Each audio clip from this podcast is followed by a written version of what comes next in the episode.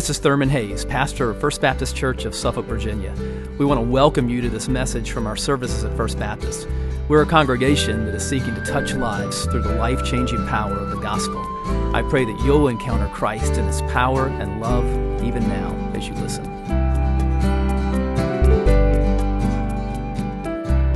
Open your Bibles this morning Romans chapter 6. Romans 6. And we're talking about today living out our freedom in Christ. If you're new today, uh, we are walking through the book of, of Romans. That's kind of typically what we do here. We walk through books of the Bible, verse by verse, chapter by chapter. And so we've come to chapter 6, and we're going to look this morning at verses 5 through 14. It's about our freedom in Christ and, and how to live that out. If you'll find that in your copy of God's Word, and let's stand in honor of, of the author of God's Word as we look at it together. Romans 6, and beginning with verse 5. The Apostle Paul says, For if we have been united with him in a death like his, we shall certainly be united with him in a resurrection like his. We know that our old self was crucified with him in order that the body of sin might be brought to nothing, so that we would no longer be enslaved to sin. For the one who has died has been set free from sin. Now, if we have died with Christ, we believe that we will also live with him. We know that Christ, being raised from the dead, will never die again. Death no longer has dominion over him. For the death he died, he died to sin once for all, but the life he lives, he lives to God. So you also must consider yourselves dead to sin and alive to God in Christ Jesus. Let not sin, therefore, reign in your mortal body to make you obey its passions. Do not present your members to sin as instruments for unrighteousness, but present yourselves to God as those who have been brought from death to life, and your members to God as instruments for righteousness. For sin will have no dominion over you, since you were not under law, but under grace. May God bless his word to our understanding. May be seated. Let's pray. Father, we, we thank you so much for the way that you've already worked in our hearts this morning as, as we praised you together and, and prayed together and Lord, we're, we're ready for your word. And so we, we pray now that your Holy Spirit would, would speak to our hearts right now. This is a, a very, very powerful, very practical text as we, we think about how to actually live out the freedom that we have already been given, that freedom that was won for us by our Savior through his cross and his resurrection. And we look forward to his return. And we prayed in his name. Amen. Well, recently, Melissa and, and Cassidy and I were in D.C., and on a very frigid mid April day, we uh, did a, the monument tour on the, the mall. And, uh, and despite the bitter coldness of that day, my heart was incredibly warmed. It had been some years since I'd been through the, the monuments, and it was just an incredibly powerful, heartwarming experience for me. And, and one of the experiences from, that stands out from that day was that we had just visited the Lincoln Memorial, and we were coming down the steps of the, the Lincoln Memorial. And the, of course, the reflecting pool is out in front of you, and the mall just uh, going out in the, in the distance. And, and uh, as we were kind of looking out over that reflecting pool and walking down the steps of the Lincoln Memorial, I, I began to reflect. And I began to think about the fact, you know, that as we were going down those steps, this was the exact place where on August 28, 1963, where Dr. Martin Luther King gave his most famous speech, his I Have a Dream speech. And I got to thinking, you know, here we were, we were just inside the Lincoln Memorial, the memorial to the president who signed the Emancipation Proclamation, which, which freed the slaves. And of course, the most famous line in that document was that the slaves would be thenceforth and forever free. But yet, we're walking down the steps where Dr. King, a hundred years later, gave a speech in which the most famous line of that speech was Free at last, free at last. Thank God Almighty, I'm free at last. And I got to thinking about the fact that, you know, a hundred years later, after people who were enslaved were free, our nation was still trying to work out the meaning of freedom because many of the descendants of the slaves lived in places in our country where they couldn't even vote and where they, they were deprived of other, other basic human rights. And so, even though people were legally free at the end of the Civil War, a hundred years later, we were still trying to work out the meaning of people actually living free in our country. That's exactly what we're talking about here this morning. Because we saw last week, and we've seen throughout Romans, that, that because of the work of Christ, we as believers are positionally free in Christ. We're no longer enslaved to sin, okay? But we don't always live that out.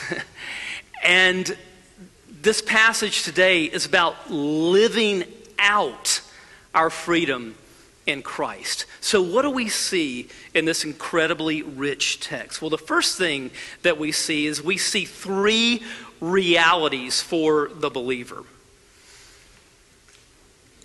Three realities for the believer. Wonderful realities, glorious realities. And the first one is this if you are a follower of Jesus, you're a new person. You are a new person. Verses 5 and 6. Paul says, For if we have been united with him in a death like his, we shall certainly be united with him in a resurrection like his. We know that our old self was crucified with him. Now, last week, we talked about the meaning of baptism. And one of the things that we saw about baptism is that it pictures our union with Christ. And when people are lowered beneath the water, what does it picture? It pictures burial. And so we saw last week in verses 3 and 4 that all of us who have been baptized into Christ Jesus were baptized into his death. We were buried, therefore, with him by baptism into death. You know, I'm not a fan of the New England uh, Patriots, but if you follow football, you can't help but respect what Coach Bill Belichick has done with that team because before he became their coach, the Patriots were doormats, and since he became their coach, they have t- turned into a dynasty. But you know, in Belichick's first season, which was 2001, their season started off the same as Patriot seasons had started off before. They were one and three, and they had just been pounded by the Miami Dolphins in their fourth game, 30 to 10. And that week, Coach Belichick uh, gathered the guys together kind of in a little area off of the practice field. And he got the guys huddled around him. And he had the football from the previous week's game where they had gotten killed. He had the football in one hand and a shovel in the other. and on the ground, Belichick had put a little casket. And so they put the, the football from the previous week into the casket and they buried the football that day. And it was that way, their way of saying, what's past is gone. We're moving on. It's, it's dead. It's buried. This is a new beginning. And see, in baptism, when people are buried beneath the water, it's picturing not only the burial of Christ, but it's picturing the fact that the old you is gone. It is dead. It is buried. And, and, and then we are raised to, to walk in newness of life. Listen, that's why, you know, the, in the Bible, people are baptized by immersion. And that's the reason why we baptize by immersion here. Now, yeah, it would be a whole lot easier just to kind of sprinkle people or, or, or whatever, you know. I mean, but because, I mean, going through, going through baptism by immersion, it's kind of a radical thing, isn't it? I mean, you're plunging a person beneath the water and, and raising them up. Well, it, it is radical, and it's supposed to be radical because it pictures something radical. It pictures the death to the old and, and the burial of that and the resurrection that we've, that we've experienced to, to walk in newness of, of life. So Christ was buried and raised. We're united to Christ. The old you is buried. We are raised up to walk in newness of life. So listen, baptism pictures, first of all, our spiritual resurrection. Ephesians 6, uh, Ephesians 2 tells us about that. Uh, we see there, beginning in verse 4, but God, being rich in mercy because of the great love with which He loved us, even when we were dead in our trespasses, made us alive together with Christ. By grace you've been saved, and raised us up with Him. That is our spiritual resurrection. Listen, Christianity is not about uh, bad people being made good, it's about dead people being made alive. We have been spiritually raised from the dead, and so baptism pictures that. And baptism pictures something else. It pictures our physical resurrection because the ultimate glory that we're going to experience as believers is going to be when Christ comes again and raises us physically with glorified bodies. 2 Corinthians 4 and verse 14 says, Knowing that he who raised the Lord Jesus will raise us also with Jesus. And so we live today between the times. Right? We live between the resurrection of Christ and the return of Christ. We live between our physical resurrection. If we know Christ, we've already been spiritually raised, but one day we're going to be physically raised. So we live between the times.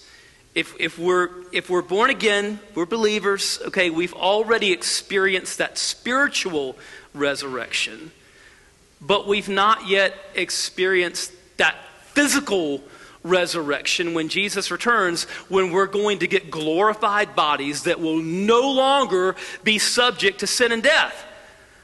So we're between the times. We've, we've been redeemed, we have been spiritually brought from death to life, and yet we still live in these bodies that are still subject to sin and death. So how do we how do we do that?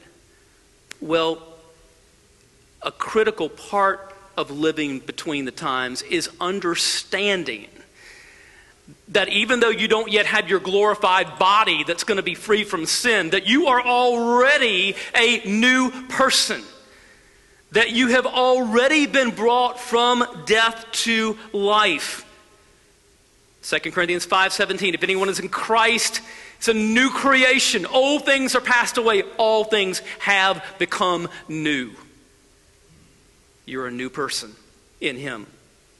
That's the first glorious reality. The second is this. You are no longer enslaved to sin. Let's check out verses 6 and 7. We know that our old self was crucified with him in order that the body of sin might be brought to nothing, so that we would no longer be enslaved to sin. Listen, there's a sense in which when Jesus died, that the old you died in him and with him.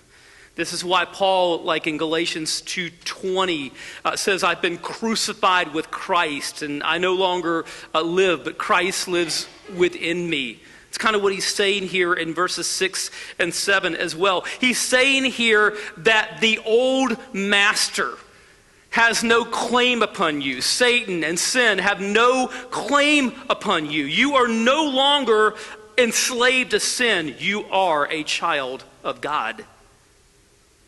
Now, we're going to talk later on about the implications of that. Third glorious reality you have a new future. you have a new future. Verse, uh, let's go back to verse 5 again.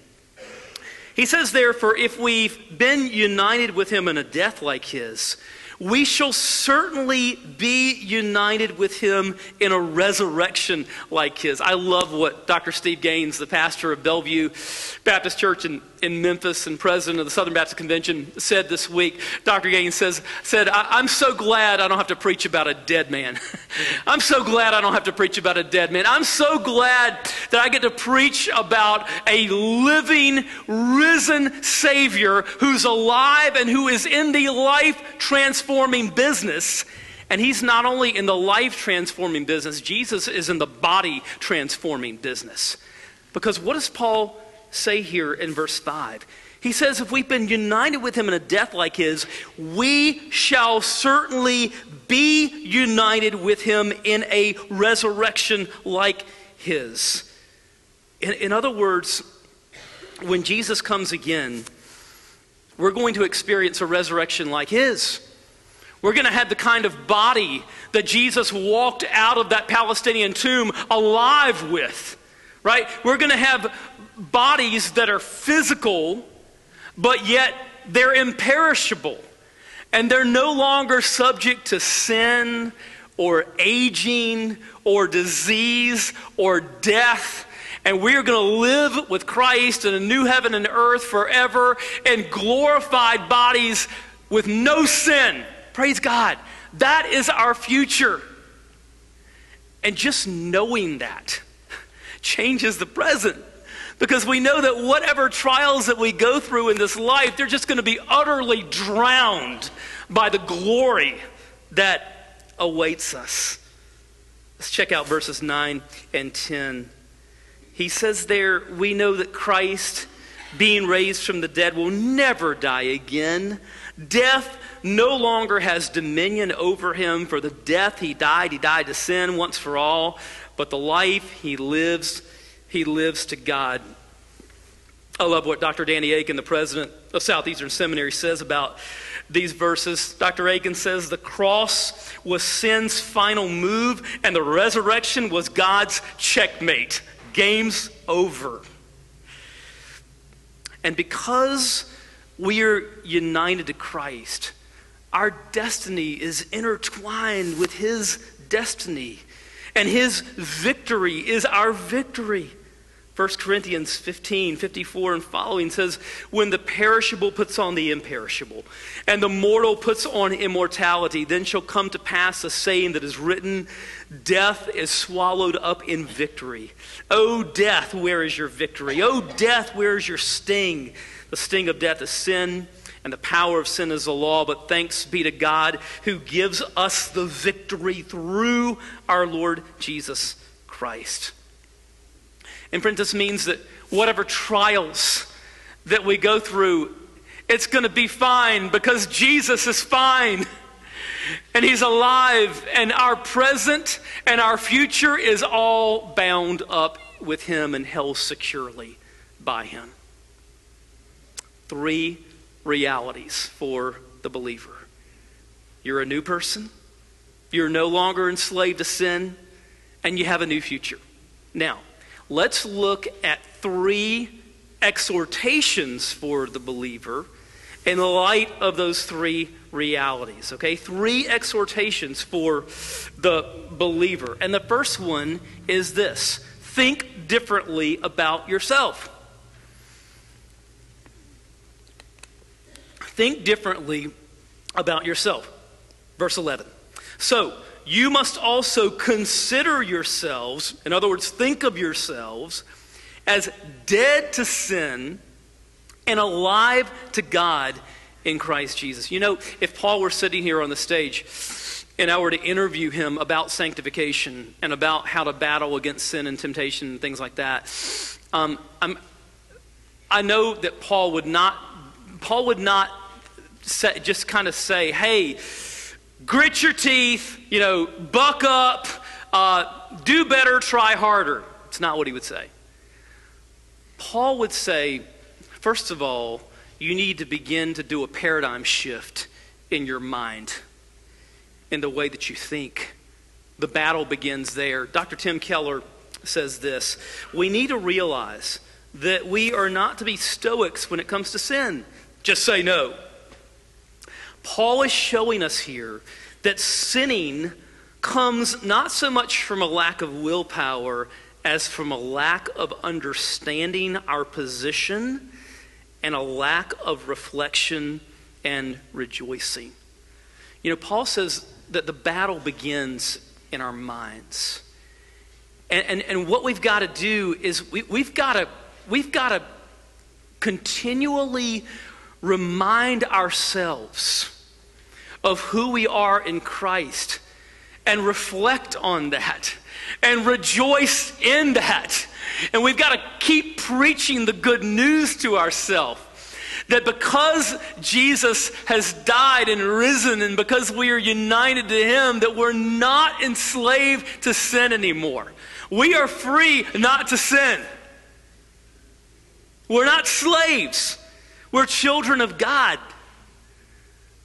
But we got to keep going back to that because of our minds are conditioned otherwise. You know, think about like in the Civil War. Think about like people, especially older people who have been enslaved for 70, 80 years.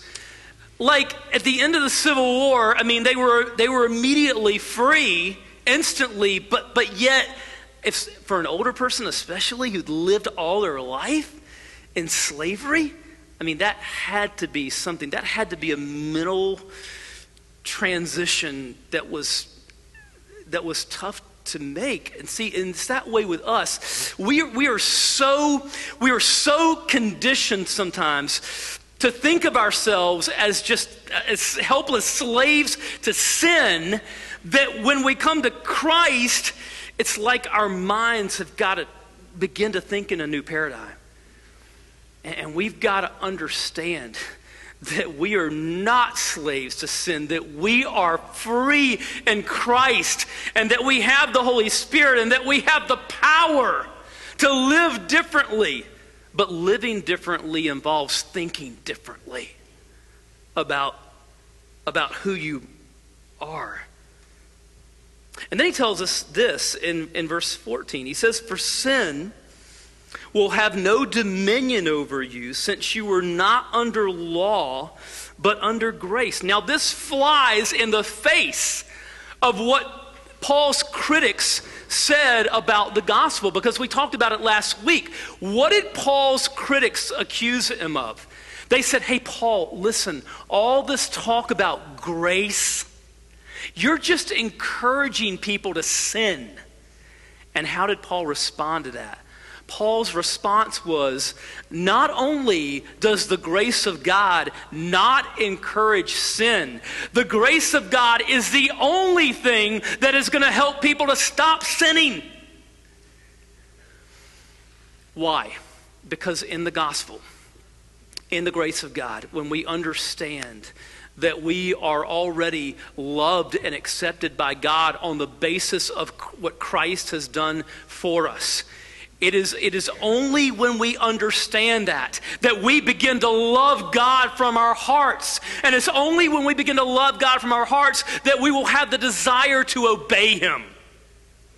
You see, the, the deeper that the grace of God and the gospel gets into your mind and heart, and you understand that you are loved and accepted based not on your own performance, but based on the performance of Jesus for you the more that you understand that grace and that love of God, what, what is the response of your heart going to be? It, the greater your love for Him is going to be.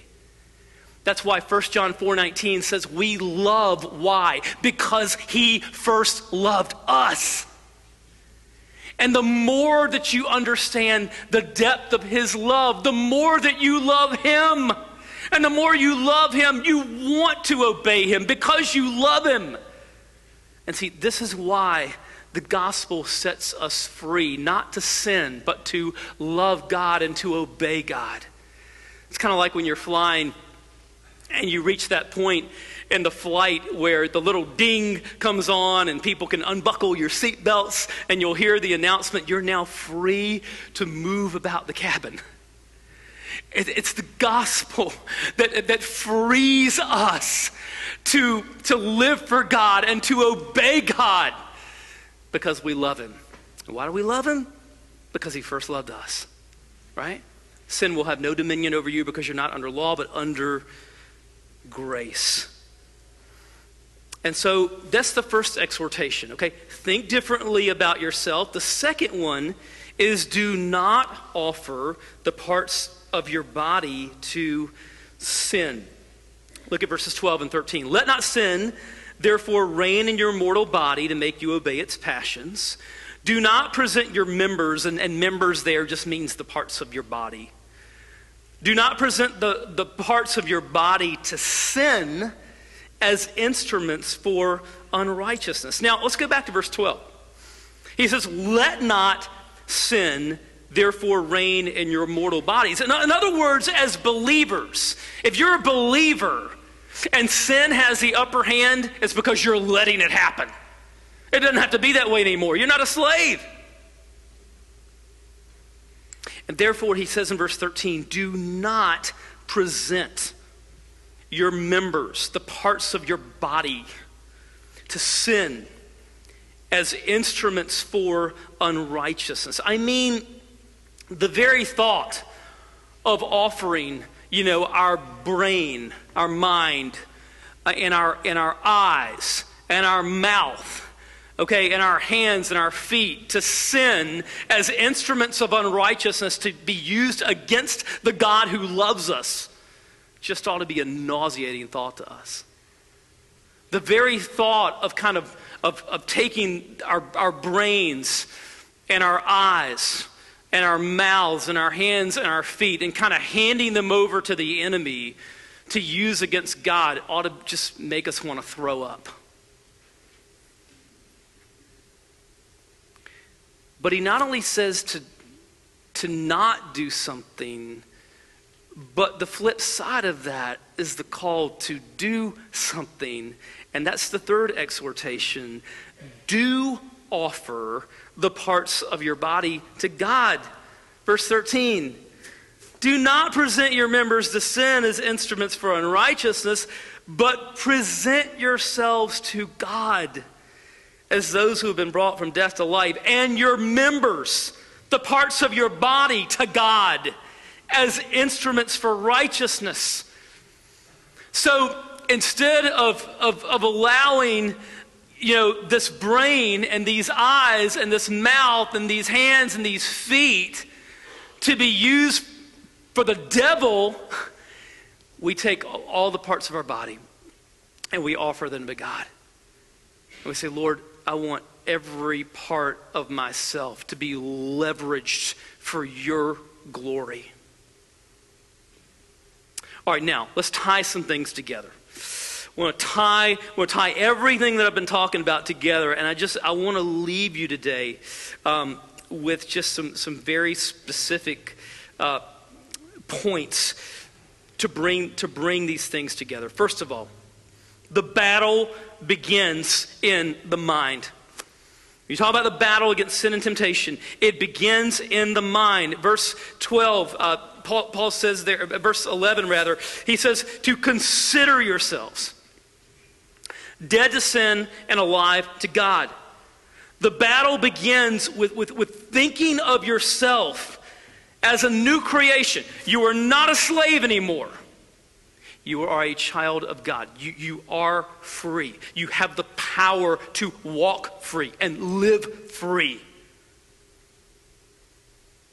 And so the battle begins in your mind. Second, the battle involves daily choices and actions.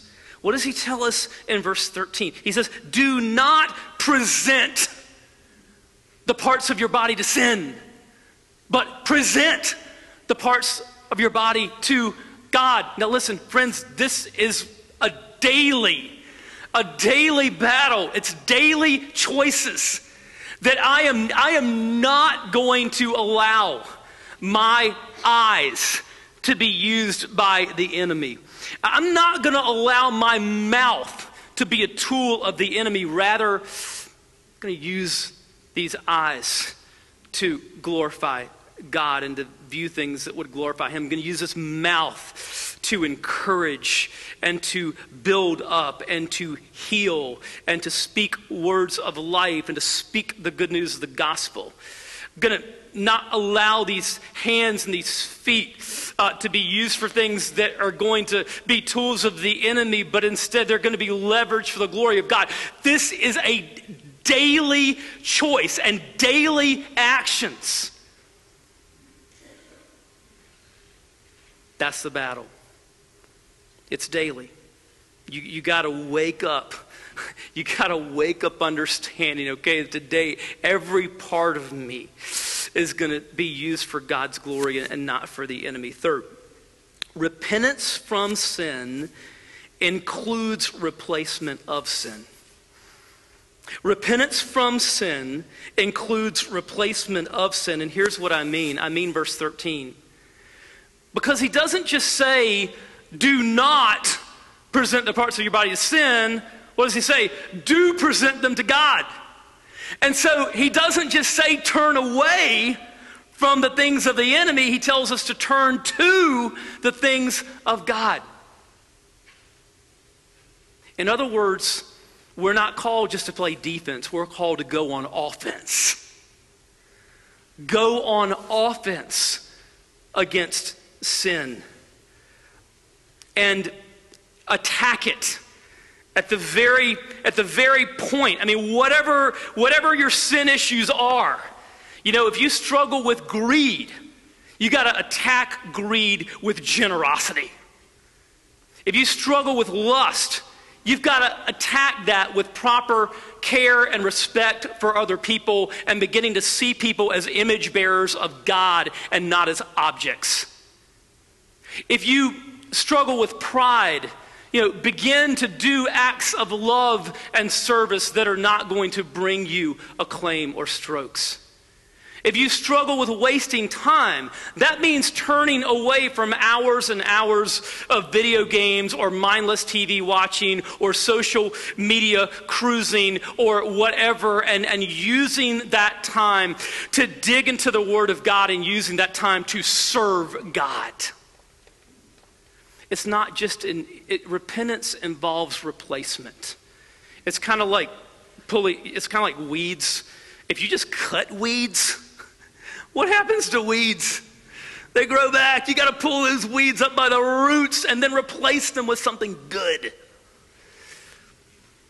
Fourth, we must always go back to the gospel. Always go back to the gospel. Verse 13, what does he say here? There's a little phrase that we might miss. He says, Do not present the members, uh, your members to sin as instruments for unrighteousness, but present yourselves to God, and here it is, as those who have been brought from death to life. That is you, Christian. You have been brought from death to life. You have a Savior who died for you and was buried and who rose. And the old you is buried and risen in him. You are in him. I love what Dr. Russell Moore says. He says, You know, we, we tend to tell people, hey, invite Jesus into your life. Dr. Moore says, Jesus doesn't want to come into your life. Your life's a wreck. Jesus invites you into his life, which is a whole lot better. Jesus invites you into his life. As believers, we are in him. Let's pray.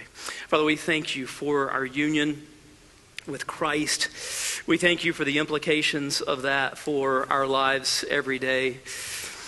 Father, help us to truly live out the meaning of that and the freedom that we have in Christ. Father, I pray for anyone here today who doesn't know what it means to be united to Christ by faith. Father, I pray that your spirit would work and move in their lives and that they would call to you in repentance and faith and turn to you and trust in the Savior and enter into the new life that He gives. We pray it in His name. Amen. Let's stand together. If you're here today and God's speaking to you and you need to pray with someone, we're going to be here at the front for you. We'll be here after the service for you. If God's speaking to you about being a part of our church family, we would love to, uh, to welcome you as you come.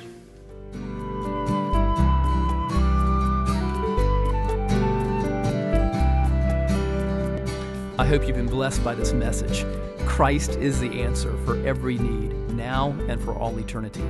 As someone once said, Jesus plus nothing equals everything, and everything minus Jesus equals nothing. Have you trusted in Jesus as your Savior? If not, why not now? His arms are open wide to receive you. It may help to pray a prayer like this Father, I know that you are holy and that I have sinned and fallen short of your glory. I know that you are a righteous God who must punish sin, but I believe that your Son Jesus took my punishment for me, died in my place, and rose from the dead so that I could have eternal life. Right now, I turn to Jesus and trust in his finished work for me. In his name I pray. Amen. You know the Bible says this in John 1:12. To all who did receive him, who believed in his name, he gave the right to become children of God. And that means that if you've received Christ, God has adopted you as His beloved child, His very own son or daughter. Just imagine it. Almighty God, the Lord of this universe, the one who possesses all authority in heaven and earth, is now your loving Father, and you are His child. You say, I love Him. How can I honor God with the rest of my life? Well, when you love someone, you want to spend time with them. We get to know God through His Word, through prayer, and through His people. I would encourage you to pick up a copy of the Bible and begin to read it. Begin to pour out your heart to Him in prayer. And find a church family where the Bible is preached, where Christ is exalted, and where His love is flowing. If you're local, I want to invite you to the church I pastor, First Baptist Church of Suffolk, Virginia. I'd love to meet you and help you in your Christian journey. I would love to connect you to some other people who love the Lord and who would love you too. Come to one of our services. Be sure to speak to me before or after the service. Maybe you live outside our area. I'd love for you to write me. My email is pastor at fbcsuffolk.org. Tell me what God is doing in your life. If you have spiritual questions I could help you with, please let me know. We're on this journey together.